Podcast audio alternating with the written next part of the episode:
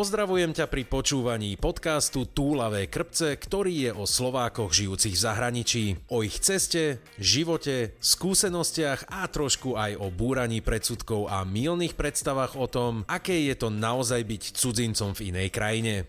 Ja sa volám Miro Cibula a v každom dieli sa budem rozprávať s jednou Slovenkou alebo jedným Slovákom o ich osobnej púti.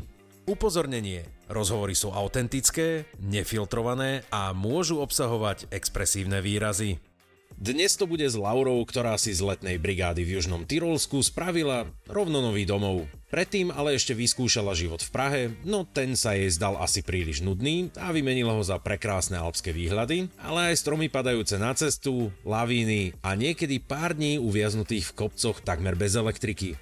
Ako to celé naozaj je, už prezradí Laura. Laura, veľmi pekne ti ďakujem pravda, za to, že si prijala pozvanie na tento rozhovor. Ty sa nachádzaš aktuálne, aj s tebou robím rozhovor teda v Južnom Tyrolsku pre... Mali sme takú dlhšiu diskusiu o tom, že v podstate je to Taliansko, ale ty si mi vysvetloval, že nie je to Južné Tyrolsko a v tom je veľký rozdiel. A k tomu sa určite ešte dostaneme. A čo tam je ten rozdiel v tomto. Alebo vieš čo, rovno mi to môžeš vysvetliť, že prečo teda nemám vravieť Taliansko, ale Južné Tyrolsko no, akože keď to povie človek po slovensky Južné Tyrolsko, tak to znie tak inak, ako keď to povie miestny, že ja som z Tyrola a nie Italiana, lebo po prvej svetovej vojne v podstate vyhralo časť Rakúska, lebo Rakúsko sa vzdalo časť svoj, e, svojej krajiny a to vlastne bolo Tyrol.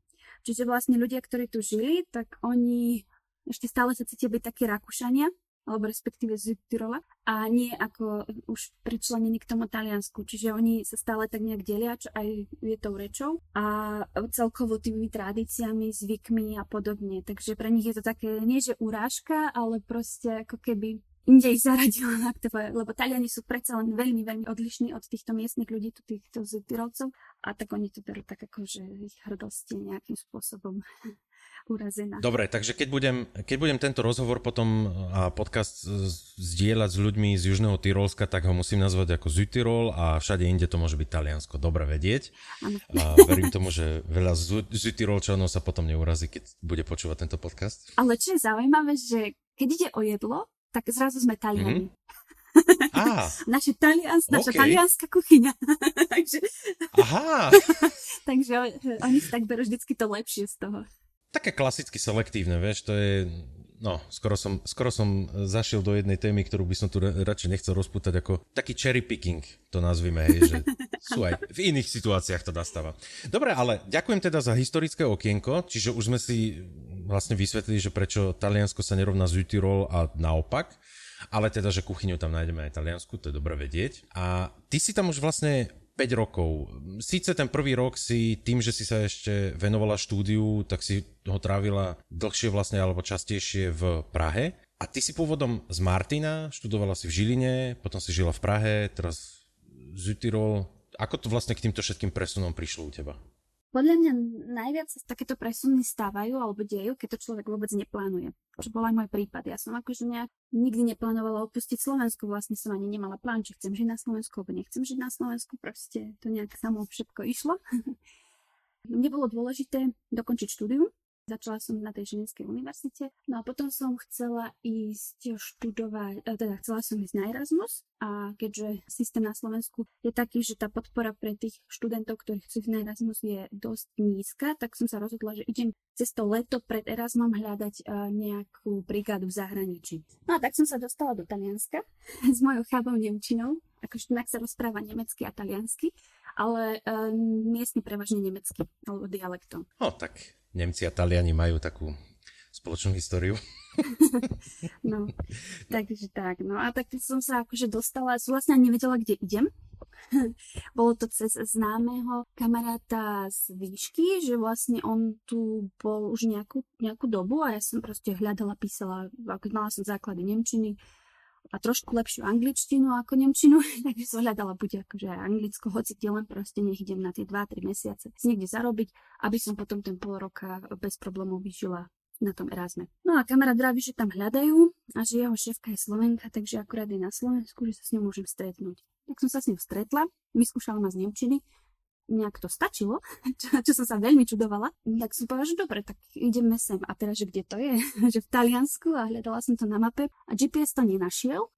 akože nejak, no bolo to proste niekde v horách, horách, horách. No a zobrala som aj spolubývajúce z Intráku, lebo ona chcela ísť, teda chcela, plánovali sme spolu na ten Erasmus a ona nevedela vôbec nemecky, tak eh, proste ako vždycky také, že mám že keď niečo sa zaumiem, tak to proste sa stane, ale nejak to docielim, tak jej vravím, že ideme aj tak spolu a že keď nevieš Nemčinu, ja ti tam nájdem robotu. tak sme sa spýtali tej šéfky, že či môže akože tie prvé týždne uh, spať so mnou na izbe a že budeme hľadať prácu. Ani sme nevedeli, kde ideme. No keby, že vieme, tak asi to tak nespravíme, lebo nemali sme auto a boli sme odrezaní úplne na konci sveta niekde. No ale nakoniec bolo šťastie a nešťastie, že čašnička, ktorá vedela tam nemecky, tak proste dala výpoveď a ostali sme tam len my dve, čo ja som skoro mm-hmm. akože pozdraviť a tak, že hej, akože vedela som dačo nemecky. A taká akože, prepač, tu ťa musím prerušiť, lebo už si to veľakrát povedala, že tvoja Nemčina a taká dačo.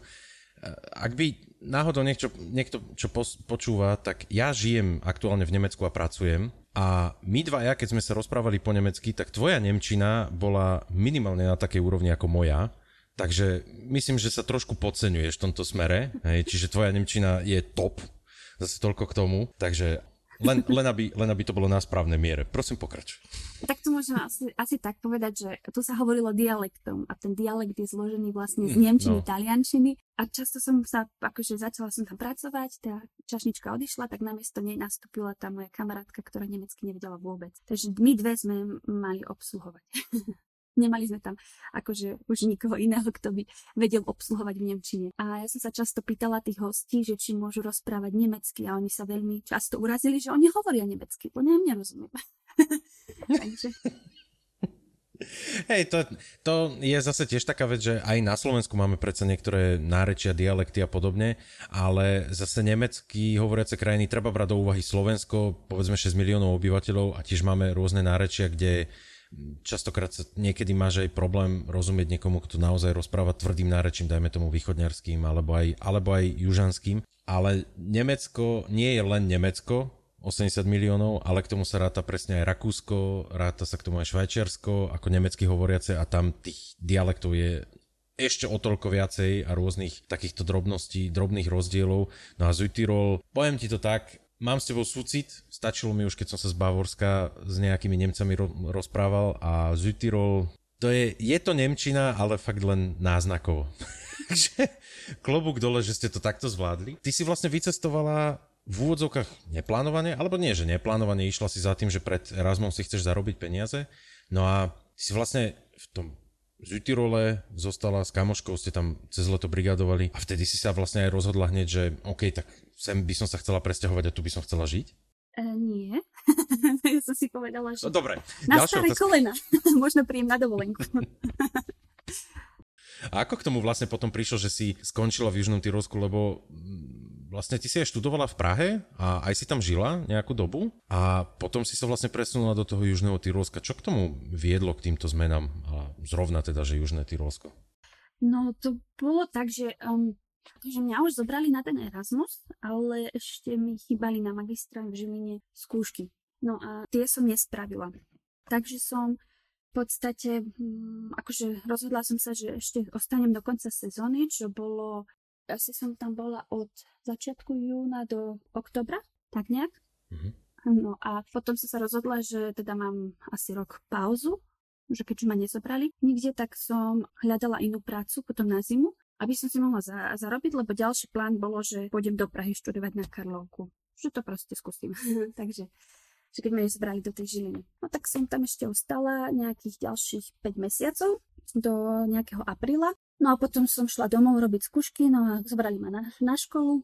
A medzi tým som sa spoznala s mojim priateľom, takže vlastne už je asi všetko jasné. Á, áno. takže tak. Rozjasňuje sa to tu trošku.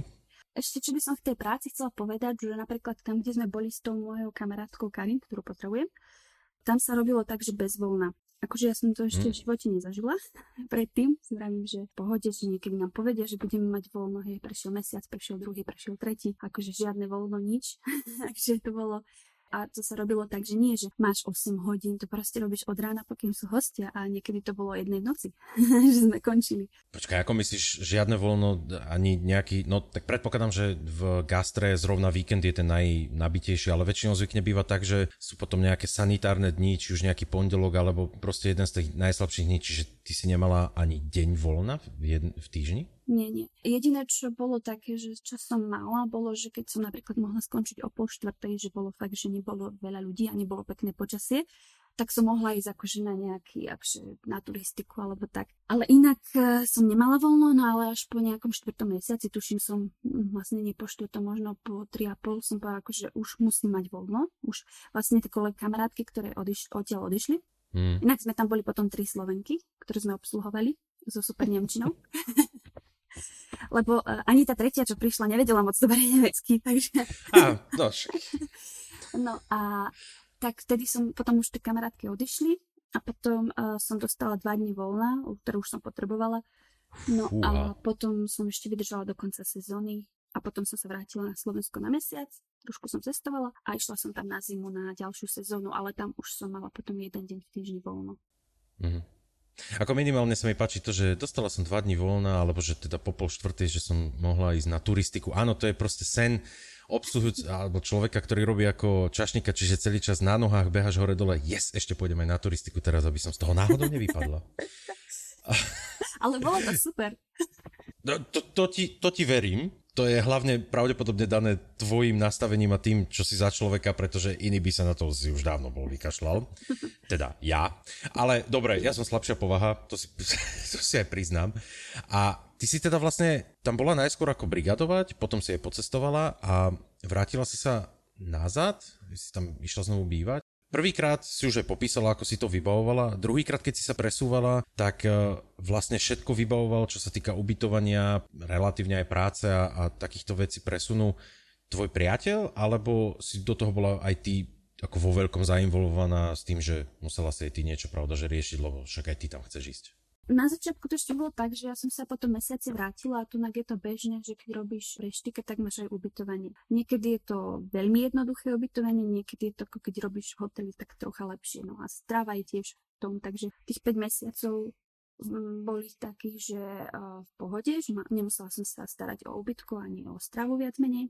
No a potom e, som teda ma zobrali na Karlovku, tak som šla na dva roky v církach študovať do Prahy. Ale tam už som sa zoznámila predtým s tým priateľom, takže sme mali taký vzťah na diálku tie, tie dva roky. Čiže každý druhý mesiac som cestovala naspäť do Tyrolska na víkend a on zase uh, každý druhý mesiac chodil za mnou do Prahy alebo na Slovensko, kde som sa práve nachádzala. Čiže si to už mala všetko zmapované predtým, než si prišla.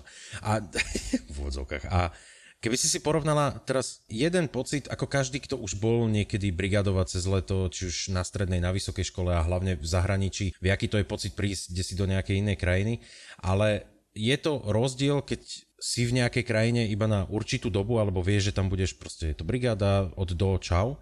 A je to iné, keď už sa nakoniec teda presťahuješ. No a ty už keď si sa finálne presunula do Zytyrolu, Mm, spomínaš si ešte na to, aký to bol pocit pre teba, keď si si už tak povedala, že OK, bola som tu už párkrát brigadovať, ale teraz som tu už naozaj, že toto je na nevedno ako dlho, ale na najbližšiu dobu minimálne, je toto môj domov. Či si ešte pamätáš, že aký to bol pocit, keď si sa tak naozaj tak nám zložila?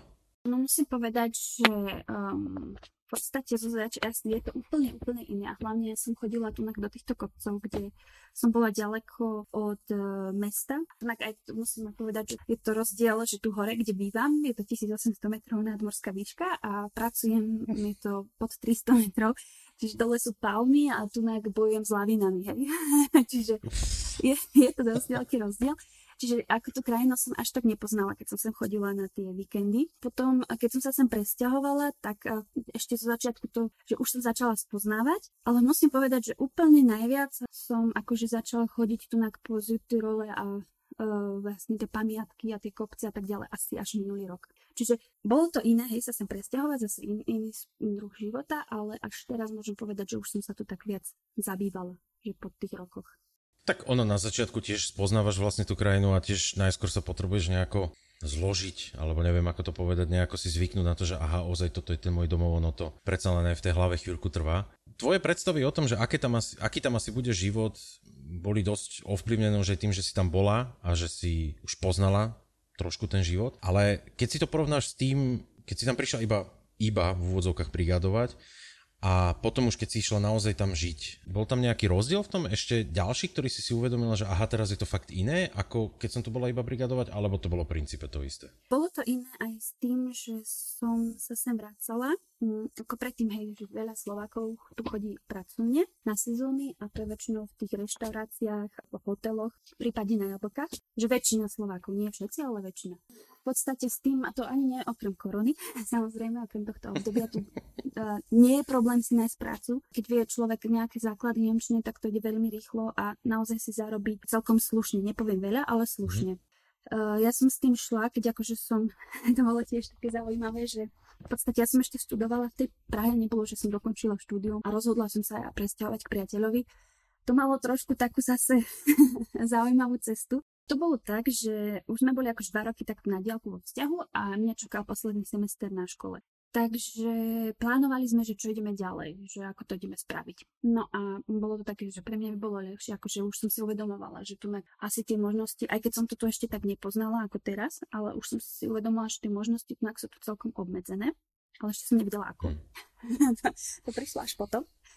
No a, a že teda um, ja som veľmi prispôsobivý človek, si myslím. A takže mne bolo jedno, či pôjdeme do Rakúska, či pôjdeme do Nemecka. Nemecko bolo ideálne, aj keby to malo byť Anglicko, akože nejak som sa reči nebala.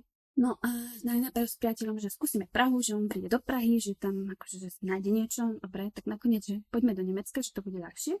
Dobre, potom, že ideme do Rakúska, dobre. Potom Innsbruck, že to už sa blížilo k tým hraniciam, že dobre. A nakoniec, že, takže poďme dole do mesta, a to už som si povedala, že OK, ale na tej hory nejdeme bývať, ideme bývať do mesta. Ak sa mám presťahovať, ideme bývať do mesta. Dobre. A potom, že keď skončím tú školu, že už mi chýba len ten posledný semester, ak všetko dobre pôjde.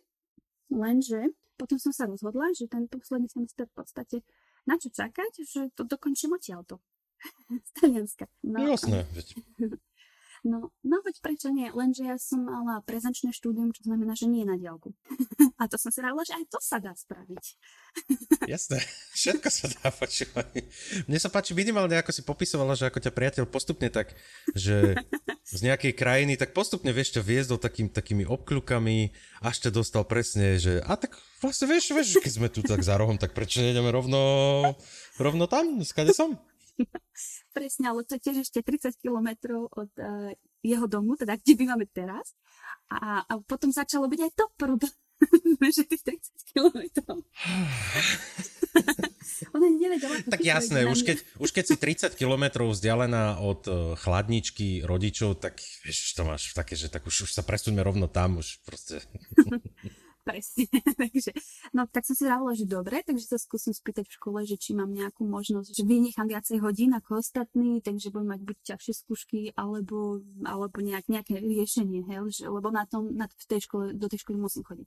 No tak nejak, nejak mi to vyšlo, že som mohla mať viacej absentiek, takže som cestovala asi každý mesiac do Prahy a chodila do školy. že som sa tam odsedela dva týždne, dajme tomu, a potom som zase sa vrátila sem a zase potom naspäť. Akože vravila som si, že posledný semester to není tak veľa, však to zvládnem, no jasné, predlžilo sa to. Nie všetky... Jasné, diplomka, uzavrieť štúdium, prosím ťa. No nakoniec Banalita. Sa, presne, nakoniec sa dvojročné štúdium predlžilo na 5 rokov, ale mám úspešne za sebou. Pozri, ja tiež spomínam na 5-ročné štúdium na fakulte riadenia informatiky v Žiline ako na najkrajších 8 rokov môjho života, takže No. Poznáme to. Len z dvojročného štúdia 3 roky študovať z Talianska prezenčne je zaujímavé. Dalo by sa povedať, že ty si bola tým pádom priekopníčka dištančného štúdia denného, to čo sa teraz muselo vlastne kvôli aktuálnej situácii minulý rok zavádzať, tak ty si už vlastne razila cestu predtým. Si bola priekopníčka, ty by si mala dostať nejaké ocenenie za to, počúvaj. Ako, bolo to extrémne náročné, hlavne pri písaní tej diplomovky, ktorú, na ktorú som mala asi 3 mesiace a popri tom som chodila ešte do roboty. Takže um, bolo to náročné, ale je to za mnou. No, verím tomu. Však veď, uh, ty si presne z tých ľudí, ktorí... Ah, tak prosím ťa, je tu táto jednoduchá, krásna, vydlaždicovaná cesta. Vydlaždená cesta. Nie, nie, ja pôjdem touto, tu proste budem si mačetou sekať uh, sama cestu pralesom. Prečo by som išla nejak, kde už bol predtým človek. A keď už sme pri tom pralese a kde vlastne sa zložiť, ty keď si si hľadala ubytovanie, alebo teda keď ste si hľadali bývanie, tak uh, ste využili s priateľom to, že ste išli vlastne, ako bývate v dome s jeho rodinou, alebo ste si hľadali svoje niečo? No, to bolo tiež také, že priateľovi vlastne on ako pôvodný plán bol, že dokončím pekný semester a že pôjdem, teda sa k nemu presťahujem. No len predtým, začať, ako začal ten semester, som oznámila, že sa vlastne stiahujem už budúci mesiac, aby bol pripravený, až dovtedy ma nájsť bývanie. A, OK, to je tiež taká bojová výzva. A je to, je to reálne možné si nás, lebo napríklad v Nemecku dá sa aj tu, kde ja bývam, dá sa nájsť do mesiaca nejaké ubytovanie, ale je to menej štandard. Skôr proste sa to dopredu vybavuje a musíš si to pozrieť a musíte schváliť a musíte prijať. V Južnom Tyrolsku to bolo jednoduchšie v tomto smere?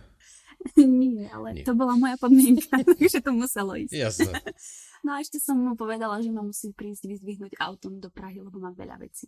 Tak logicky, že asi by si sa nešuškala nejako autobusom alebo nejakými spojmi. Čo mimochodom, e, dostať sa k tebe do Južného Tyrolska, tam, e, ty si vlastne konkrétne v ktorom meste alebo dedine, alebo ako, ako neviem, či to, ako to označiť, ako sa to volá?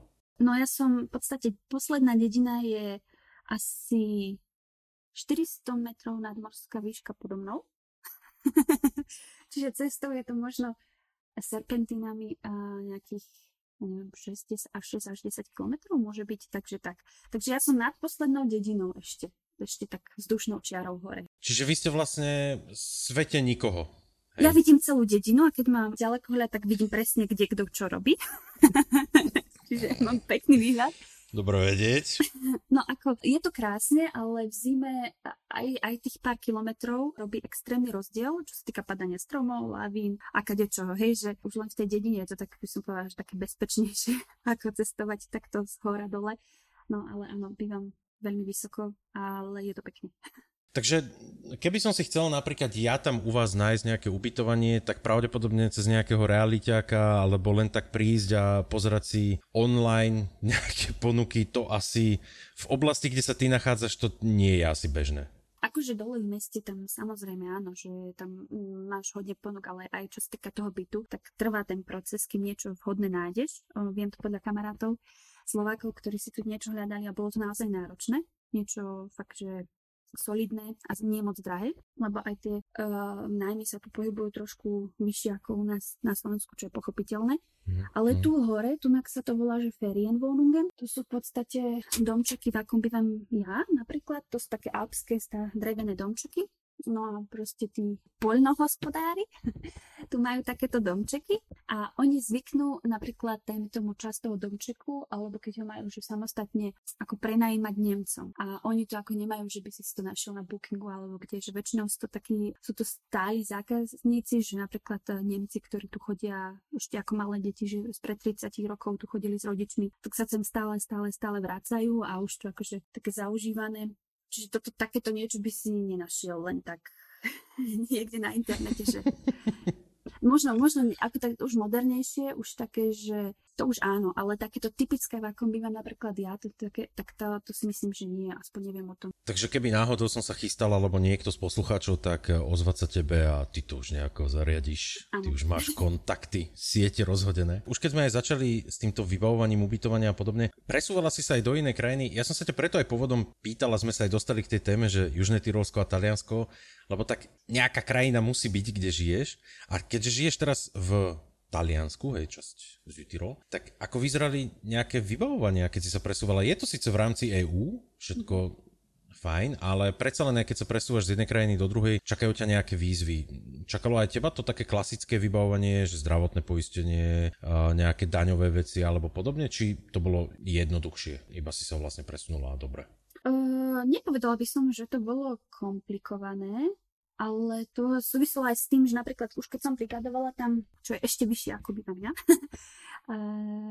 tak v tých začiatkoch, kde som robila v tej reštike, tam proste ten zamestnávateľ ťa už musí evidovať. To znamenalo, že proste museli sme na nejaký úrad, kde som dostala oficiálne nejaké štojanuma, čiže nejaké ako máme číslo občianského. Daňové identifikačné číslo. Mm-hmm. No. Presne, presne. No tak to bolo pr- taký prvý hlavný krok, lebo bez toho sa tu človek nedokáže nikde evidovať, ani nič vybaviť a pomaly si ani cigarety kúpiť. Proste to musí byť.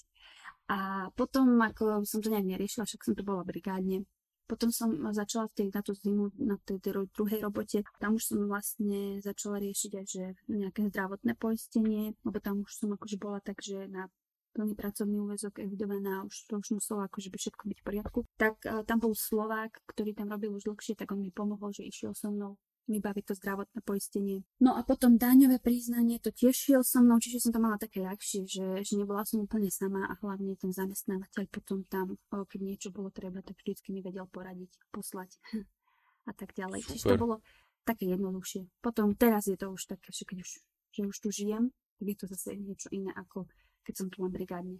V čom to je iné? Ako vieš to porovnať? Jasné, že je tam nejaký rozdiel, ale keby si to tak nejako dala do toho porovnania, v čom to je iné? Keď už žiješ v nejakej krajine, tak už máš e, samozrejme, že nejdeš si len zarobiť a nech neodídeš. Keď už si tu platíš dane, tak chceš mať aj tie výhody, ktoré tu majú uh, miestni neviem, či je to správne povedať, domorodci miestni, ale ako aj Presne tak, domorodci je ideálne. no, tak napríklad, čo ja viem, je tu, ja mám ďalekú cestu do práce, čo cestujem denne len do práce, tak zhruba tú hodinu, záleží od počasia. Hodinu to myslíš jednosmerne, hej? Jednosmerne. Čiže hodinu tam, hodinu naspäť. Áno, v zime aj hodinu a pol, záleží, ktorá cesta je uzavretá. a či dokážem um, rýchlo namontovať reťaze, keď idem domov podľa snehu a tak ďalej a tak ďalej. Takže je to, je to rôzne. A tam potom, akože sa to volajú, že kilometrové peniaze po slovensky, keď to tak mm-hmm. preložím. Mm-hmm. A to znamená, že keď má niekto takú dlhú cestu, tak by mal dostať počet, podľa počtu odpracovaných dní aj nejaký akože bonus od štátu, že akože príspevok, že musí tak ďaleko cestovať. Je to tu bežné, pretože veľa ľudí býva takto v týchto, mm, sa to volá, že tál, to ako keby taká úzka kotlina medzi horami, kde mm-hmm. sú mhm. vlastne tie serpentíny. No a tí ľudia majú, veľa ľudí má ako takto hory domčeky. A proste jediná možnosť je spracovať je do mesta, čo je proste tá hodinová cesta minimálne, pre niektorých aj viacej. Mm. No takže a na to napríklad tu už zase nemám nárok, lebo a tak ďalej. Potom no, napríklad, áno. Potom je, že som sa zaprihlásila do športového klubu pre vysokohorské behy Áno, tu by, tu by bolo možno ešte dobre povedať, že ty vlastne si sa aj na Slovensku, aj e, vlastne už na strednej, neviem, či už to až na základnú to siahalo, že ty si vlastne takto športovo bola založená. Prosím ťa len tak pre informáciu, akému športu si sa venovala a kde si to všade dotiahla? Nepovedal by som, že som to ďaleko dotiahla, ale aktívne som sa venovala dlhé roky a to bolo v podstate ľah, atletika. Tam som chodila asi 8 rokov, som že súťažne po celom Slovensku, ale to akože nejaké že veľké úspechy tam neboli, ale bavilo ma to. No a potom na výške som skúsila tajský box, ale to len tak, že rekreačne a tiež ešte popri tom behy. Potom tunak som skúsila vysokohorské behy, lenže pretikať s niekým, kto vyrastal v takejto výške, jedna ako trénujem, Ale skúsila som to. Akože najťažší beh, ktorý som mala, bol, že akože náročne, čo sa týka, lebo ja som šla napríklad na tento beh s tým, že som nevedela, do čoho idem zase. že idem skúsiť, uvidíme. A tam už bolo, že to je nejakých tisíc metrov nadmorskej výšky a do nejakých 4 kilometrov. Čiže v podstate, keď to človek tak predstaví, bolo to veľmi, veľmi, veľmi strme. no. A tak to bol asi jeden z najhorších a potom som tak už rozmýšľala, chcem sa tomuto venovať naozaj. Takže potom som trošku z toho opustila, lebo to hlavne na chrbticu to bolo extrémne náročné. No a vlastne ja som sa musela registrovať do takého klubu športového tunak, no a to bolo celkom zaujímavé, lebo pri prihlasovaní, takže vám akože som mala odpovedať, že kde som, že odkiaľ som, čo a tak ako by ma vedeli registrovať. No a tiež na mňa pozerali, že som zo Slovenska, študujem v Česku denne, ale pracujem v Taliansku. teraz mi dali 4-5 papierov, tak si to vypíš sama. Multitalentovaná čaja, trendseterka. Uh, to, no, kvôli tej registrácii to bolo také. No a potom v nemocnici, keď som prišla, lebo ja som vlastne musela robiť testy kvôli tej záťaži vysokohorskej a tak mhm. ďalej, mm-hmm. či, či môžem, či nie, a to sa robí ročne, lebo to sú také ťažšie behy a tam proste tiež nevedeli, lebo nemám tu trvalé bydlisko, mám tu len prechodné a automaticky proste som to ani nedostala, tuším tú kartu, lebo proste nie. Nemôžu ma registrovať, tak som bola ako len nejaký člen nejakého klubu, ale nie oficiálne ako ostatní. Väčšinou cudzinci tu chodia fakt, že idú za prácou a idú domov. No a akože takto, že tak aktívne sa tu začleňovať. Asi to bolo vtedy, ešte vtedy, teraz už to možno iné, alebo to bol môj pocit, že um, sa s tým až tak často nestretávajú. Čiže zase priekopnička aj v tomto smere si prišla tam na lokálne úrady a oni sa škrabali na hlave, že to, musíme vo Worde napísať nejaký dokument na tento prípad. To, to, to, to, pritom, nikto sa sem ešte nesťahoval. Ako, je to pritom úplne také jednoduché, len všade som bola sama a cudzinka. Všetci tu boli väčšinou miestnych v týchto mm-hmm. kluboch, ale takže že málo kedy sa stane, že niekde sme dve alebo dvaja. Lebo aj tí, tí mhm. ľudia, ktorí tu akože pracujú, tak im to moc nedovoluje tá reštaurácia v tej reštike, že, že venovať sa aj nejakým... Áno, však si no, spomínala. Čiže a bežne je tu jeden deň voľná a potom až skoro mesiac v novembri. A počas toho roka akože dúfam, že už sa to teraz trošku zlepší a myslím, že to už aj niekde začalo, ale málo kedy je, že máš dva dní voľno alebo že si môžeš v lete zobrať dovolenku, alebo takto, že to sa to väčšinou na ten turizmus prispôsobuje všetko. Jasná vec. Už si teda vravela o tom daňovom identifikačnom čísle a podobne. Ako vyzeralo napríklad také zdravotné poistenie alebo, alebo s týmito veci spojené? Bolo to tiež ako vybavovanie také, že relatívne easy, alebo zase pre teba museli spisovať špeciálne dokumenty? Nie, nie, to, to bolo easy, lebo tu pracujem. Ale musím sa každý rok na novo prihlasovať lebo tu nemám stále trvalé bydlisko, takže s tým trvalým bydliskom je mhm. spojených strašne veľa vecí. A keď ho tu nemám, tak ako je to pre nich zase, že pre mňa mhm. vlastne mhm. komplikácia a čiže musím furt dookola niečo vybavovať každý rok.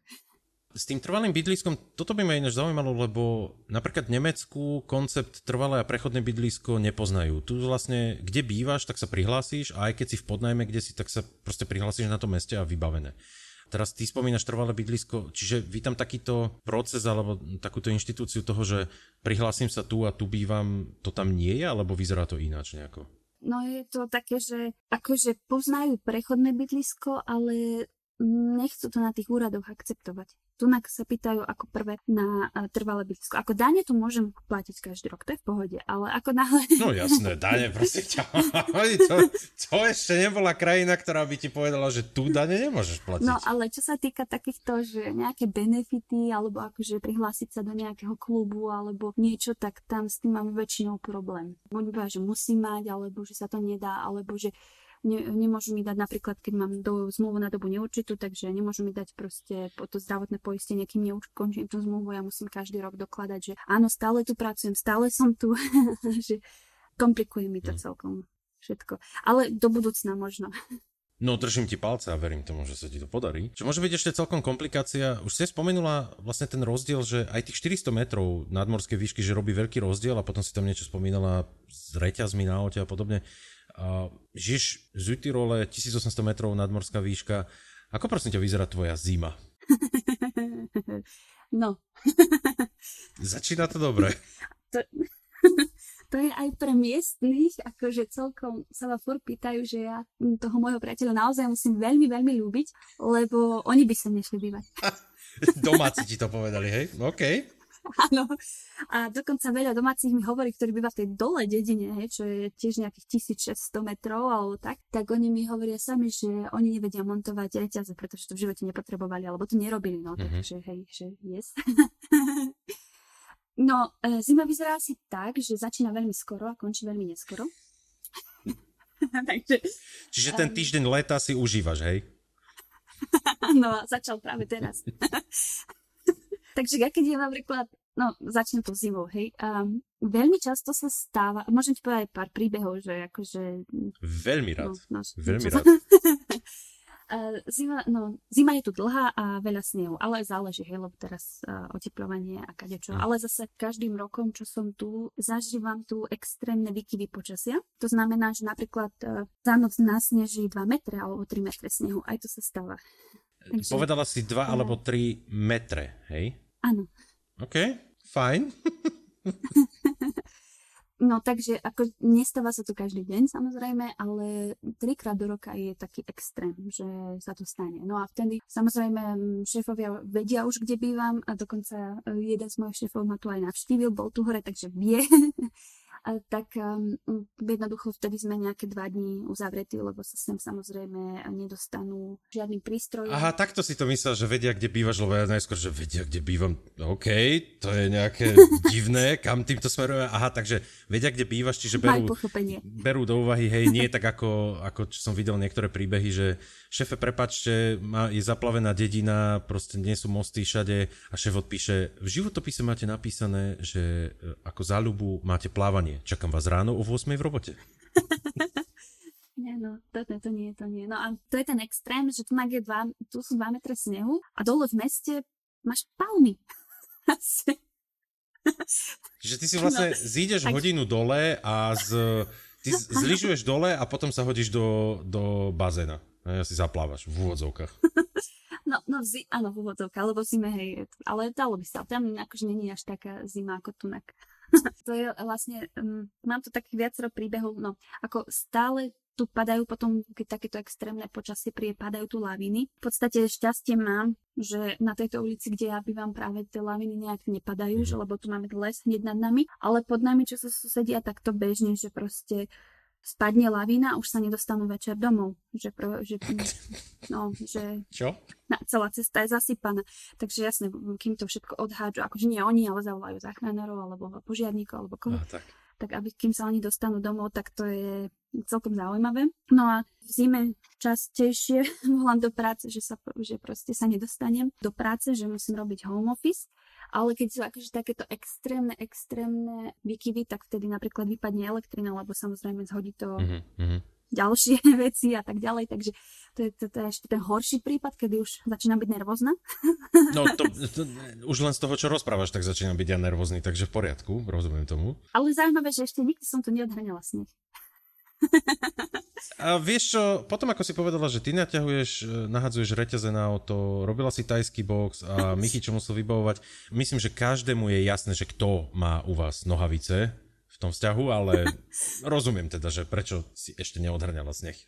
No, väčšinou to zvyknutí miestni sú už pripravení na miestny, ako neviem, či je to správne slovo, len preklad z Nemčina. Myslím, že áno. Akože miestny, no. Oni už sú na takéto počasie pripravený a priateľ mi hovoril, že keď bol ako decko, tak pešne sa nedostal do školy, že mali voľno proste pár dní, týždeň, záležalo od snehu. Keď som doma, že na sneži, tak je to ešte v poriadku. Horšie je, keď ja vlastne som v práci a čo, za čo som aj vďačná, že moji šefovia majú pochopenie preto, lebo často už keď hovoria, že má prísť niečo, že nejaká veterná alebo hoci čo, tak už môžem skôr odísť, lebo nie vždy je isté, či sa dostanem domov. No a, a horšie je pre mňa ísť e, domov ako z hora dole.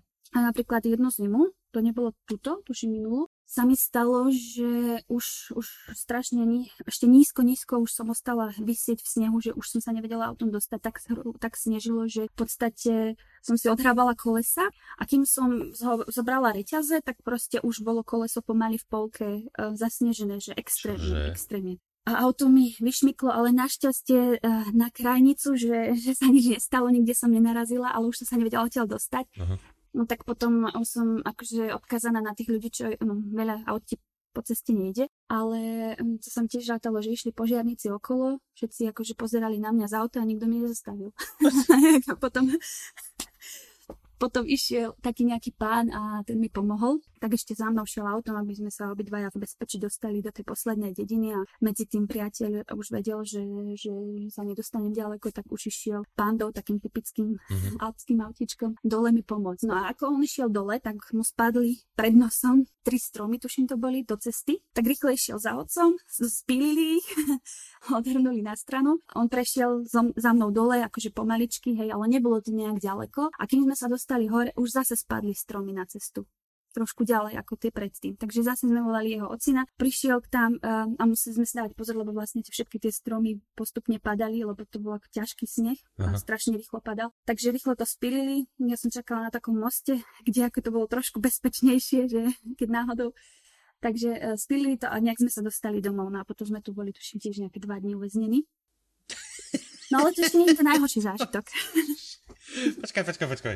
Ako, časovo si to len predstavujem. Vyrážaš, povedzme, že o 5 si vyrazila z roboty Teraz si uh-huh. sa jednak zasekla dole v aute, e, tam ešte reťaze, kým ťa niekto vyťahol, potom ešte mychy museli ísť po teba, popilili stromy, potom prišiel po teba, išli ste hore, zase popilili stromy. E, toto je, koľko toto času trvá, prosím ťa? Ak si dobre pamätám, tak po tej 7 som mohla byť doma. Tak nejak. O pol osme. OK, takže, takže vraví, že ľudia stade minimálne, čo, čo sa tohto týka, tak už je to, funguje to ako švajčiarske hodinky, proste vedia kedy čo, ako spíliť stromy, není problém, hej, dobre vedieť. Mm-hmm. Oni tu žijú celý život a um, tá staršia generácia zažila zase tiež iné veci, hej, mm-hmm. že to už tiež, že si museli vysporiadať s kadečím. A akože oni tie fluk, ak sa to povie po slovensky, odhrňať snehov, Pluch, no oni sú už akože také, že keď vedia, že má prísť sneh, oni začínajú v noci už odhrňať a mm. potom, vieš, že snažia sa už všetko pripraviť, že oni fungujú a vtedy fakt aj 24 mm, hodín, proste aj jed, non-stop. Takže nie ako slovenskí cestári, ktorí sú väčšinou vždy zo zimy prekvapení, ale predtým mesiac sú 100% nachystaní. Áno, áno. Ale ty si proste ťa začínala s tým, ty si ešte niečo povedala, ja som ťa prerušil, že to nebolo to najhoršie. Čo môže byť horšie ešte ako to, že musíš odhrňať, píliť stromy, neviem čo, potom si dva dní uväznená. Čo je ešte vyšší level od tohto? Ak mi povieš, no. že ťa tam naháňali nejaké medvede, tak fakt končím. Vlk. Jasné, prečo medveď? Rád, radšej rovno vlk. Čo? Ale nie. Nie, nenaháňal, ale bol veľmi blízko. No, uh, Ak mi povieš, nie, že si akože... niekedy osedlala vlka a cvalala si na ňom do najbližšej dediny, tak už fakt akože, nie, dobre, to už preháňam, ale... Nie, nie, nie. No, no. akože um, povedala by som takú blbú poznámku, že čo je tu najhoršie na tých cestách? Nemci. OK, súhlasím. Ako to, to je nič, keď musíme píliť stromy, nahadzovať reťaze, vyťahovať zo snehu a prídem o pol osmej domov, pretože keď ide 5 nemeckých aut predo mnou, mm-hmm. tak prídem o 8 domov. to je akože prehnanie povedané, ale Aj, jasné. to sú tie cesty, veľmi úzke, akože je to tvoj prdovka, mm-hmm. mám to povedať. Jednoducho, samozrejme, ja to úplne chápem, že pre mňa to bolo ťažké, že zo začiatku, lebo ja som si vlastne robila vodičak, až keď som tu bývala, to som si urobila rýchlo kurz v Žiline a učila som sa na týchto cestách jazdiť, takže úplne chápem. a to tiež ešte som sa začala učiť v zime. Ty si robila ešte teda aj, aj vodičak diálkovo? Nie, to som šla na dva týždne do Žiliny. Hej, ale keď učila si, vravíš, že si sa učila na cestách, tá... OK. No ako to bolo také, že rýchla kurz v Žiline, no akože spravila som to, ten vodičák. Tak to teda dúfam, keď vravíš, že jazdíš na teoretole. Ako áno, ale človek sa učí až potom v podstate, keď už má ten vodičak a tými skúsenostiami. Áno, to je no, za tie dva týždne Vedela som naštartovať, vedela som sa preradiť, uh, nevedela som, ako sa jazdiť do takýchto kopcov. no, to ti poviem no. pravdu, že to by malo asi viacero ľudí s tým problémy. Ja, ja si spomínam na jednu situáciu tiež Žiline, keď uh, som bol vlastne jednu známu zaviesť, ona tiež bývala v dedine v okolí Žiliny a tiež bolo tak, že čerstvo nasnežené, pravda, že neodhrnuté dačo a si vrajím, že o, jak sa mi dobre ide. A zrazu som zabrzdil a išiel som ďalej. A si vrajím, že aha, ok, rozumiem. Takže, a to, to bolo ešte relatívne len malé sklony. A ty teraz, keď vravíš, že prekonávaš pomaly 1500 metrov prevýšenie, len čo ideš z roboty domov, tak to si viem predstaviť, že viacerí s tým majú problémy. A hlavne, ak ešte sa tam niekto odváži prísť na letných gumách. No, to som tiež raz zažila v podstate, keď sa stretneme na tých cestách, tak tí Nemci, nechcem ako len nejak, že Nemci, ale tu je veľa nemeckých turistov, takže prevažne sú to teda e, Nemci, no a oni nevedia cúvať dozadu napríklad v zákrute a tam sú, väčšinou tam není ani nejaká zábrana a je tam spát, takže jasné, že chápem, že to pre nich komplikované, lebo pre mňa to bolo tiež, keď som sa učila jazdiť. Mm-hmm. Trvá to dlho, takže tá cesta domov ako v lete je to, je to pre mňa hrozné. Akože užívala som si koronu s tým, že som mala prázdne cesty. no. Ale akože čo sa týka tých katastrof, tak ešte jeden zážitok mám. Akože jeden taký rýchly a jeden taký, že čo, e, na čo asi nikdy nezabudnem. No vôbec ma to neprekvapuje, prosím ťa. Daj, lebo to začína byť ako... vtipný by som to nazvala, to som, tu bola ten prvý rok, keď už som mala vodičák a nejak som si to nevyrátala do takého strmého kopca. no a začalo ma akože šmýkať, lenže tam zase nebola žiadna zábrana, rovno spát dole. Takže ja teraz, že čo tak ručná brzda, že nejak skúsim zastaviť auto a že proste, no dobre, ale auto sa stále pohybuje. Tak som potom vyskočila z toho auta, za mnou boli ďalšie nejaké tri auta, že som zablokovala šikmo celú cestu. No a potom, že čo idem robiť auto. Auto našťastie nejak zastavilo, lebo to bol ako taký ľad so snehom hrozné. Mm. No priateľ proste, že som vravila, že akože teraz neviem, že čo, tak skočil na sanky a so sankami prišiel dole. Takže po ceste. A mi mi pomohol s tým autom, no. Dobre, čiže na sankách dolu za tebou. Takže ešte tá jedna katastrofa, čo si spomínala, no? Bolo to v oktobri v roku 2019, nejak začiatkom oktobra. Išla som vyzvihnúť brata do mesta, pretože prišiel cez prázdniny. No a bol strašne začal pršať a vietor, akože v podstate nič, nič neobvykle si vravím. No a ešte ideme sa ešte staviť po ceste na pizzu, tak sme sa stavili, no lenže už keď začalo trhať, keď mm-hmm. začalo trhať Markizu, tuším, a vtedy hneď otrhlo, tak si vravím, že a už vyplo elektrínu a zrazu sireny a auta a všetko proste komplet, tak si vravím, že asi to není bežné, no tak že poďme dojesť a pôjdeme, no akože aut, a ľudia vlastne ostali v tej reštike, ja som teda nevedela, čo, čo robiť, tak idem vonku. Ako strašne fúkalo, ale neskutočne to ledva sme proste dobehli k tomu autu, ale ešte tam bol nejaký požiarnik, sa ho pýtam, že či je to bezpečné, že či môžem cestovať, akože nebolo to ďaleko, no je to vlastne asi 20 minút autom, ale či môžem ísť hore domov, ako. On taký, že mm, spadajú všade stromy, takže mám sa vyhybať stromom a že môžem ísť. Ja si, že ale tu sú všade stromy, že jak sa ich mám vyhýbať? No, a, ale akože nedal mi viacej info, proste, že môžem ísť. No tak ja som teda nevedela, že čo robiť, lebo zrazu nebol ani signál na telefóne a žiadne sve, osvetlenie nikde, bola tma. To ako auto v aute bolo cítiť ten vietor brutálne, ono sa to kývalo zo strany na stranu. Ako nie extrémne, ale bolo to cítiť, no ale takže mm-hmm. ideme. No lenže už, už začalo akože tak pršať, že už aj tie cesty boli celkom zaplavené. Ale vrajím si, že to dáme, že ideme. No lenže zrazu som zistila, že v podstate oni začali evakuovať všetkých ľudí no ako tí požiarníci, ale mňa pustili. Ale hovorím si, že tak kebyže je niečo, tak proste ma nepustia. No ideme, ideme. a e, s bratom úplne dosraný už potom. Zrazu pred nami obrovitánsky, ale obrovitánsky strom padol. A teda, že akože tá cesta bola takmer celá zakrytá tým stromom, len akože okolo tak na konci, že sa dalo prejsť, tak sme prešli.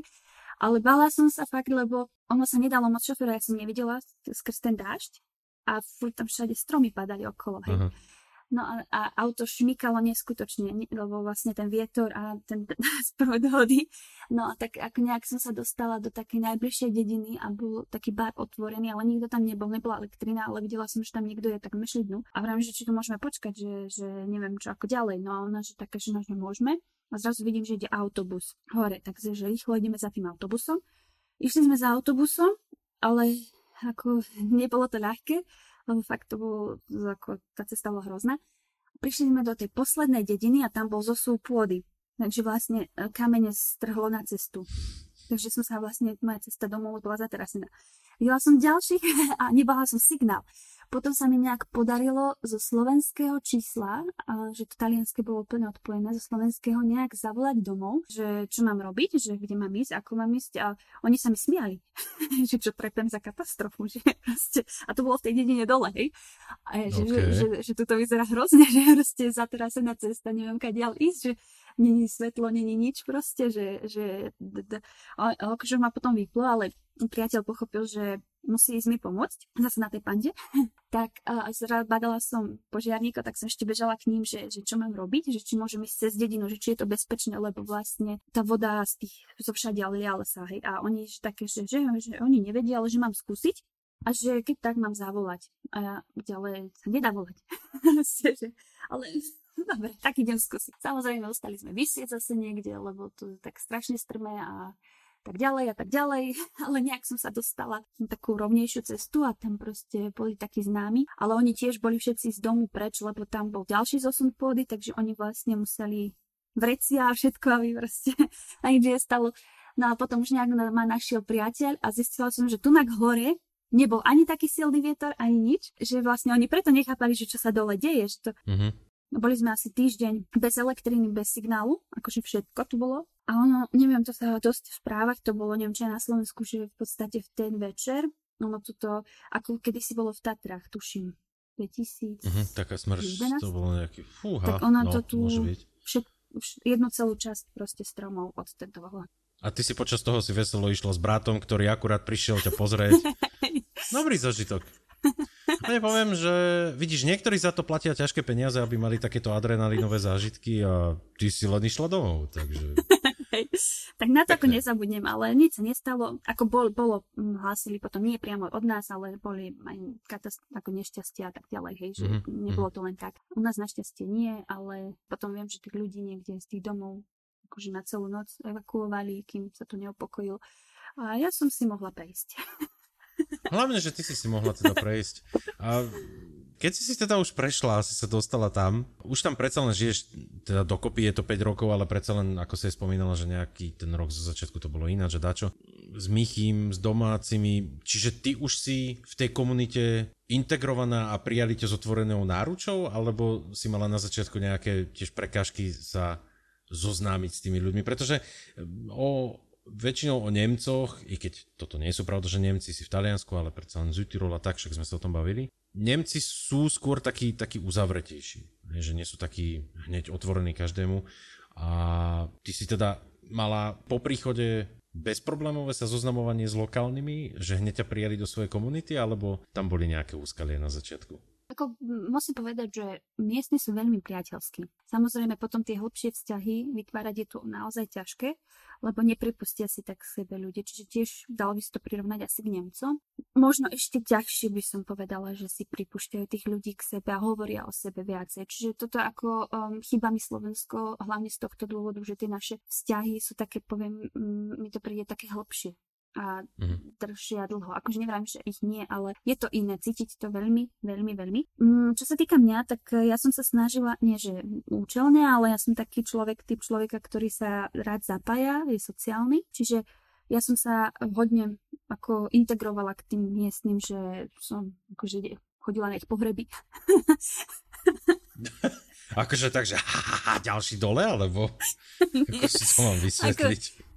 A že napríklad, keď niekto z dediny, že zomrie, alebo tak, takže keď som ho aj moc nepoznala, ale tým, že jeho rodina, toho priateľová rodina proste išla, tak ako zo slušnosti som šla s nimi, alebo tak, že. Že na takéto akcie, že čo ma, robili miestni nejaké také trhy miestne, alebo také kadejaké e, veci, tak ja som išla vždycky s nimi, že ne, nedištancovala som sa nejakým spôsobom a tým pádom ako keby ma také viac prijali k sebe. Už teraz e, je to také lepšie, musím povedať, že akože ako stále cítiť to, to také iné ako na Slovensku voči tým Mhm. vzťahom. A myslím, že keď som priateľa zobrala párkrát na Slovensku, tak aj on sám cíti ten rozdiel, že ako komunikujem ja so svojimi priateľmi a ako to má on a tak ďalej, že máme to také hĺbšie, tie priateľstva. Dá, s- nazvala by som to tak. A je to, ako celkovo teraz spomínaš, že také, alebo myslíš, že to malo niečo dočinenia aj s tým, že ty ako cudzinka možno, lebo nevrajím, že to tak stále je, nevrajím, že je to, je to bežná situácia, ale predsa len som už od nieko, niektorých ľudí počul hlavne v zahraničí, že ako cudzinec a ešte to bôž z, nazvieme to bývalého sovietského bloku, sa ľudia, povedzme, že trošku držia tak na úzadí, že sa pozerajú tak trošku ináč na teba. Bolo to, myslíš, že aj týmto spôsobené, alebo skôr naozaj tým, akí sú, že celkovo ani medzi sebou nemajú také hlboké vzťahy?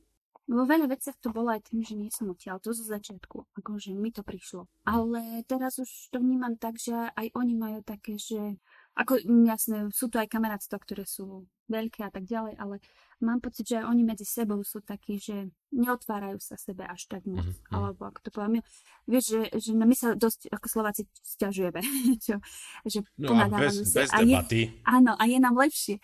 Ale inak to tak nevidím. Tu väčšinou ja som tá, čo sa stiažuje. že, že, Och, to, ak v tomto smere potrebuješ niekedy pomôcť, kľudne si ma tam zavolaj, ja som kráľom sa sťažovania, takže No tak ako toto je také, hej, že, že mi príde, že aj oni majú také, že sa tak držia odstup od seba, Mhm. alebo nehovoria tak o svojich ťažkostiach, skôr si to tak držia. s tým, že tam aj si ty vlastne prišiel brigádovať a predsa len aj čo si vravela, že sa tam chodí niekedy si pri zarobiť práve do tohoto gastra a podobne.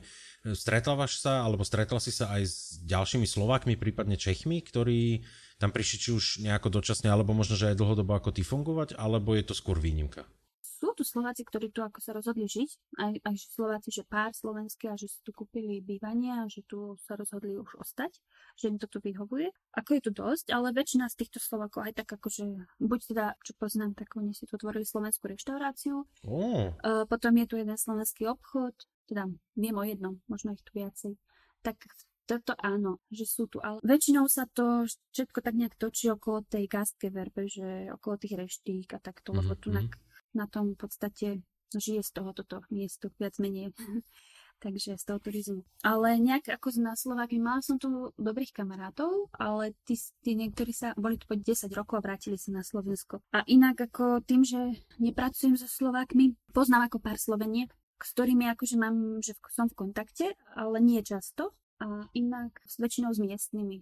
Inak ako s nejakými nové vzťahy Sloven so Slovákmi nejak nenadvezujem. Poprvé nemám k tomu ani nejakú príležitosť, tým, že vlastne bývam, kde bývam a pracujem, kde nie je vlastne žiaden Slovák, takže tam nie je nejaká extra príležitosť sa zoznamovať a mne robí dosť časovo zaberá tá cesta.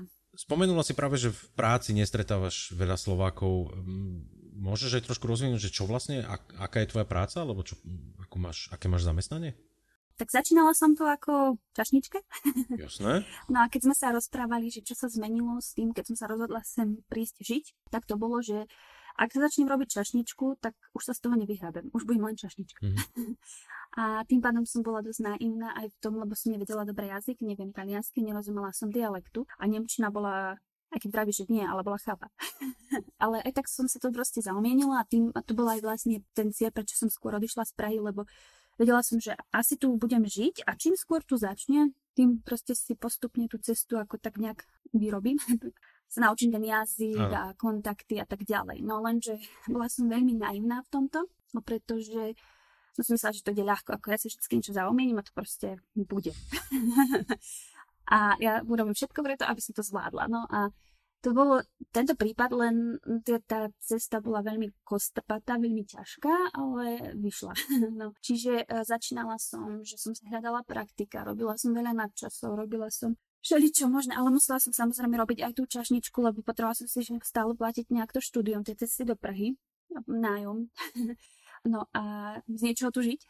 Také drobné veci, no podstate aj som si myslela, že v Prahe som si nazbierala skúsenosti, čo tiež mi hrebienok spadol z hlavy a uvedomila som si, že mám sa čo učiť a že keď tu chcem a mám takýto deficit v jazykoch, tak musím ukázať, že naozaj niečo viem. Čiže tu som musela začať, okrem toho, že som študovala, popri tom robila čašničku len takže by pomoci, už som nechcela ísť na stole, lebo som vedela, že mm-hmm. Už, už Z toho by si sa už nedostala, no, no. Hej, lebo tam ten čas a tak všetko. Popri tom som zadarmo fotila, robila grafiku, hľadala si kadejaké stáže, chodila na tisícky pohovorov a kebyže robím ako fixne, ako čašnička, tak nemám tu možnosť. Tam, tam proste jeden deň v týždni voľno. Aj to niekedy nie je podľa sezóny. Takto som si to nejak 3 roky takto bojovala s týmto až uh, som ako vyskúšala rôzne práce, kde som sa v podstate uh, niekedy za veľmi málo peňazí a niekedy zadarmo učila proste stále sama grafiku a zlepšovala sa vo fotení. Keď sa mi dalo, kúpila som si nejakú malú techniku, aby som trošku zlepšila ten výsledok. No a potom som dostala možnosť v jednej firme, kde pracujeme teraz, je to vlastne startup pre mobilného operátora, kde vlastne som sa dostala, že akože social media manažer, ale v podstate sa z toho vyvinulo, že som marketing ako celkovo zastrašujem. A k tomu sa vlastne uh, nabalili teraz ďalšie služby, čiže to už nie je len operátor, takže pracujem ako mark- markeťák vlastne pre operátora miestneho, lokálneho. A to bolo aj šťastie v tom, že šéf e, má ženu Slovenku, takže akože tie predsudky, čo som predtým častejšie zažívala, a mala som aj také, že zlé, zlé zmluv, zlá zmluva, alebo dalo by sa povedať, že až neužívané, čo sa týka práce, že som robila veľa za podmienky, za ktoré by miestny nešiel v žiadnom prípade pracovať. Tak tu ma brali úplne inak, čo bolo cítiť, možno aj vďaka tomuto. No a tam som začala, tam som dodnes. Tak to si mala teda tiež cestu, lebo práve v takýchto menších komunitách, aj čo sme sa rozprávali o tom, že tí domáci sú skôr takí uzavretejší, tak ono ťažšie sa k ním nejako dostať, ale je to hlavne z toho dôvodu, že je to malá komunita, ktorá držala stále so sebou a, a ťažko sa tam preniká a predsa len sú takí menej, a sú takí ne, viacej nedôverčiví ľudia z týchto menších komunít voči, nazvem to cudzincom. A mimo týchto nejakých ešte rozdielov, čo že si sa musela naučiť ako nahadzovať reťaze na auto, si zvykať na také veci, že lavíny, 2-3 metre snehu za noc, vypadne ti elektrika a podobne. V čom ešte vidíš nejaké také najväčšie rozdiely medzi tvojim životom na Slovensku a teraz v tom Südtirole? Čo ti tak napadne, alebo čo boli jedny z takých prvých vecí, kde boli momenty, že si sa na to pozrel, aha, tak toto je, toto je niečo, s čím som sa doteraz vôbec nestretla, alebo čo sa robí u nás úplne ináč. Oni tu majú tradície rôzne, čo sa týka, um, ako to Südtirol, v tých tradičných oblekoch tu majú kadejaké sviatky, že tie diendl, ako to vidno v Bavorsku možno, tak akože to také, že v nedeľu sa v tom obsluhuje, ako je to také pekné, že také, takéto dáčo, že tú tradíciu, strašne si mhm. uchovajú tradíciu a napríklad týždeň dozadu tuším to bolo týždeň dozadu, majú takú tradíciu, že proste na tieto vrcholky tých všetkých možných kopcov okolo nás, tak oni e, sa to volá, že herci Jezus a oni vlastne z takých faklí urobia obrovské srdce a vlastne nechajú to horieť celú noc. Na vrcholkoch to vidno skoro na každom kopci, takže akože to, že vôbec tam idú, zapalia to v noci, vyzerá to nádherne a to si tak vlastne uctievajú tradíciu, ktorú tu majú už taký 200 rokov. Nie sú takí uh, leniví, by som to nazvala, že že, že si dajú strašne námahu, aj keď je to náročné, že na večer sa tam musia určite byť aj celú noc, aby stražili ten oheň. A to sú obrovské, obrovské plochy, aby to bolo vidno zo všadia, vieš, že to nie je len, že nejaká fakľa alebo čo, že oni mhm. to ešte niektoré dávajú, že aj do do tvári Ježiša alebo obrovitánsky kríž na celú plochu kopca. A takto to robia, že to takéto majú rôzne tradície, ktoré si udržiavajú a páči sa mi hlavne na tomto, že u nás to tak mi príde, teda nie dlhšie na Slovensku a príde, že to zaniká hodne. A tu na tí mladí, oni tým žijú a nie všetci, ale snažia sa proste stále to udržiavať, stále no sa akože tak nejak v tom, tomto tradičnom v tom obleku a tak ďalej stretávať. To, to sa mi veľmi na tom páči. Pri týchto tradíciách e, tradične nejaké slavenie sviatkov ako na Slovensku Vianoce, Veľká noc, ktorá je na Slovensku naozaj aj v tej našej časti slovanských krajov je výnimočná, ktorá určite, ak si sa to snažila niekedy vysvetliť nejakému cudzincovi, že ako u nás vyzerá Veľká noc, tak vieš sama, o čom je reč.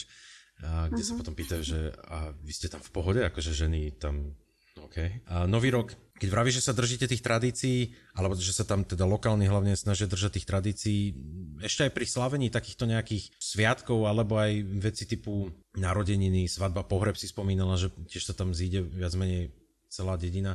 Kde, kde vidíš tam nejaké paralely a kde je zase niečo, že aha, tak tento sviatok sa naozaj slaví úplne ináč? No mne to Veľká noc chýba naša. No, to si asi prvá žena v histórii, ktorá pochádza zo Slovenska a povedala, že je chyba Slovenska. No, pohode, dobre. Mne to chýba takéto naše, ale aj Vianoce máme to tradičné jedlo, tu také, že tradičné jedlo nie je, oni akože zídu sa všetci, ale nie je to také ako u nás, že u nás proste ten kapor, kapusnica a takéto veci, to, tie tradície, že že niektoré proste sviatky oni ako keby oslavujú menej ako my. Mm-hmm. A mne chýbajú práve tie tak Vianoce, Veľká noc, ktoré my akože prežívame naplno, tu to tak není. Takže to je také, čo mi chýba hodne. A kompenzujú si to napríklad nejakými inými sviatkami alebo inými slávnosťami? Nie, ja sa snažím zaviesť Veľkú noc tunak, ale nedarí sa mi to. Našu Slovensku s vodou a s kormáčom. Veľmi emancipovaná krajina, keď sa chlapom nechce do takéhoto niečoho. Um, Ako, aby som mala radosť, tak priateľ ma vždycky obleje poharom vody. A vyšvať sa ťa potom. Dobre. A ešte príde mi to minimálne už aj to zaujímavé, čo som sa rozprával s Jurajom ohľadom Švajčiarska, tak aj tam, čo počúvam, tieto krajiny tam v tom okolí majú nejaké veľké obľuby v tom zakladať vatry. Nie, že by to zase na Slovensku bolo ináč, ale tak asi explodujúceho snehuliaka tam nemáte. Každopádne, čo by si z takých vecí, keby som tam ja teraz mal prísť za tebou a chcel by som zobrať nejakú, nejakú drobnosť, nejaký suvenír, niečo niekomu darovať, čo by bolo také tvoje odporúčanie? Ako počnúť s nejakou špeciálnou slaninou alebo, alebo klobasou alebo niečím, čo sa iba tam vyrába cez nejaký drobný výrobok. Napadá ti niečo, čo je také naozaj že špecifické pre tú oblasť, kde žiješ, že toto keby si dala niekomu, tak je naozaj také, že aha, ok, tak tento človek fakt nezobral len nejakú kľúčenku, ale, ale niečo, čo má aj nejaký, nejakú hĺbšiu myšlienku za tým? To je ten, keď domáci špek ten, ako sa to povie po slovensky, slanina, Mhm. ale tá, tá miestna, ktorú si sami domáci vyrobia, tak to akože nosím vždycky odtiaľto na Slovensko. A sír, lebo tu sú almy, to sú také vysokorské chaty, ako u nás je, hež, dajme tomu Magura, ale tu je to tak, že tam vlastne sa všetky krávy na leto, kozy, ovce a všetky takto zvieratá dajú na, tú, na tie almy, že aby mali vlastne tie krávy výbeh celé leto tak ako ešte tu majú takú tradíciu, že v podstate s tými krávami potom, že teraz to začína, takže eh, že ich tam proste celé leto nechajú, že tí farmári to dovezú a keď idú dole, tak akože vyzdobia sa tie krávy, že kadejakými vencami a kadečím. No a v podstate sa to volá Alm Aptrip a čaká sa väčšinou dole e, ľudia, že ako prichádzajú tí pomocníci s tými 200 krávami dole a tak sa oslavuje, že koniec tej sezóny. No a na týchto almách vyrábajú síry. No a takže ešte toto väčšinou nosím na Slovensku, že tieto domáce produkty, lebo fakt to je úžasné. No a zase zo Slovenska nosím borovičku. Ah, no, to je jasná vec. Ale paradoxne je, že fakt, čo som sa stretol aj s cudzincami aj jedno z ktorej krajiny, ktorí mi povedali, že majú radi gin, tak ako náhle som im dal vyskúšať borovičku, tak boli veľmi príjemne prekvapení, pretože sa im páčilo. Pravdepodobne to je aj s tým, že je to naozaj špecifická chuť, ktorú inde nenájdeš, takže keď piješ alebo ješ jeden pokrm celý čas a zrazu príde inej príchuti, tak môže byť aj to, že ťa osloví. A s tými sírmi a, a slaninou a podobne, a si aj spomínala, že máš tam slovenský obchod, ale aj slovenskú reštiku, takže vraví, že aj v tej reštike slovenskej, ktoré tam máte, by si dostala fakt originál, že aj brinzové halušky, s tou slaninou, ktorú tam, že dala si si už niekedy? Je to, je to fakt také dobré, ako to znie? No, uh, áno. dovážajú to, vlastne ste potraviny dovážajú zo Slovenska, takže v tej slovenskej reštaurácii dostanem také klasické slovenské jedlo. Dobre. Tak prípadne skús ešte tam aj v tvojom okolí ich naučiť, že okrem syrov a podobne môžu začať vyrábať aj brinzu a tiež ich tam, vieš... No to ani nie, oni sú strašne citliví na ich jedlo. Že akože je to úžasné, dobré jedlo, fakt, že wow, ale také, že mne chýba to naše slovenské tradičné. No a im, im to nechutí. Oni majú to mm. svoje a oni sú v tom takí, že no sa tu také príslovie, že čo farmár nepozná, tak to si nedá, alebo neokoštuje, alebo nezie. No a to tak akože naozaj to tak funguje, že oni to, čo nepoznajú, napríklad im som tu párka donesla suši, nech tak kvôli mne to spravili, ale predtým v živote nejedli suši, akože myslím priateľovi rodičia. Že oni proste tie nové veci nejak nechcú moc. Akože zase nie je to taký extrém, ale oni majú to svoje fakt dobre, do, dobrú kuchyňu, veľmi dobrú, takže sa im ani nedivím. Jasná vec, keď máš dobrú kuchyňu a hlavne vyrastáš v kopcoch, kde sa ti bežne stáva, že si pár dní alebo aj týždňov bez elektriky, tak eh, pravdepodobne sa držíš toho, čo poznáš a nechce sa ti teda veľmi špekulovať, čo tomu plne rozumiem. Laura, ja ti veľmi pekne ďakujem, že si sa podelila o, o všetky tvoje zážitky, aj o tvoje, ach, taká drobná katastrofa, tam padali stromy, ale my sme si to prešli autom. Aj o tvojej skúsenosti som veľmi rád, že sa ti tam podarilo sa uchytiť a som rád, že si tam buduješ už, ak to môžeme aj takto povedať, naozaj, že zázemie a rodinku. Na záver by som ti chcel ešte dať priestor, že nejaký odkaz pre ľudí, ktorým by si chcela či už niekoho namotivovať, že nech to príde vyskúšať treba aj tam ako čašník, čašníčka, alebo vlastne ťa prísť pozrieť, alebo, nie, alebo vlastne vycestovať čokoľvek, čo by si chcela niekomu odkázať, tak teraz ti dávam na to priestor. Určite sa sem oplatí ísť na lyžovačku, jednoznačne. Nečakané. No ale určite hlavne môjim známym ma sem chodia navštevovať, tie hory sú nádherné. Ako je to, je to úplne ideálny, pohodlný život e, častokrát, ako máme my v meste, teda na Slovensku myslím, odkiaľ pochádzam, ale ako keď sem niekto príde na návštevu, dvere sú vždy otvorené a rada každého uvítam a oplatí sa určite kvôli tým horám, kvôli tomu jedlu určite prísť. Veľmi pekne ďakujeme za túto pozvanku. Ak by teda niekto chcel, ozvite sa mi, uh, pošlem vám kontakt na Lauru, môžete si dohodnúť prípadne nejaký výlet. Laura, ešte raz ti veľmi pekne ďakujem a prajem ti teda čo najmenej výpadkov elektriky a čo najmenej popadaných stromov. ďakujem pekne. A internet fungoval, takže nie je to čo. Základom je základ. Fotografie, Alpy a snehové lavíny. Laura sa teda naozaj nenudí a ak chceš vidieť viacej fotiek z jej života v Alpách, naštív jej profil na Instagrame. Ten ako aj všetky ďalšie informácie nájdeš na Facebooku a Instagrame Túlavých krpcov, kde okrem toho nájdeš aj odkaz na všetky ostatné diely. Vďaka za priazeň a teším sa na teba znovu pri ďalšom dieli Túlavých krpcov.